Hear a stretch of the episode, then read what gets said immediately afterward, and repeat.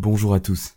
Aujourd'hui, nous allons découvrir quel est le seul peintre à ce jour inhumé au Panthéon.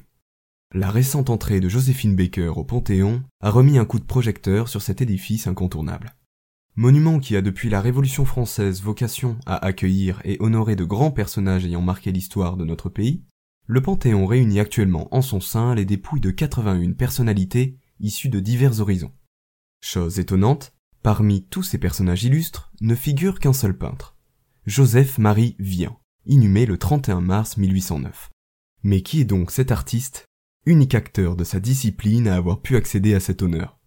Eh bien, Joseph-Marie Vien est un peintre et graveur français né en 1716 à Montpellier dans une famille dont le père est serrurier.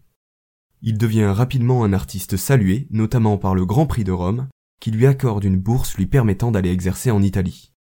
Là-bas, il se prend de passion pour l'art antique et recentre son travail autour de ce thème, qui ne trouvait pourtant pas franc succès chez le public à cette époque.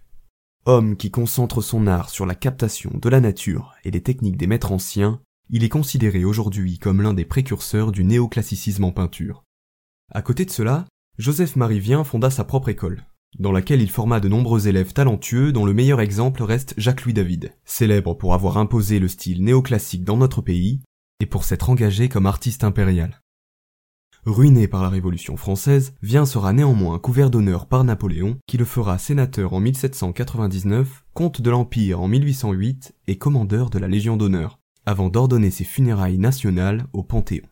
Ainsi, Joseph-Marie Vien aura été un peintre et un pédagogue reconnu, malgré tout relégué au second plan dans l'histoire de l'art par rapport à certains de ses élèves.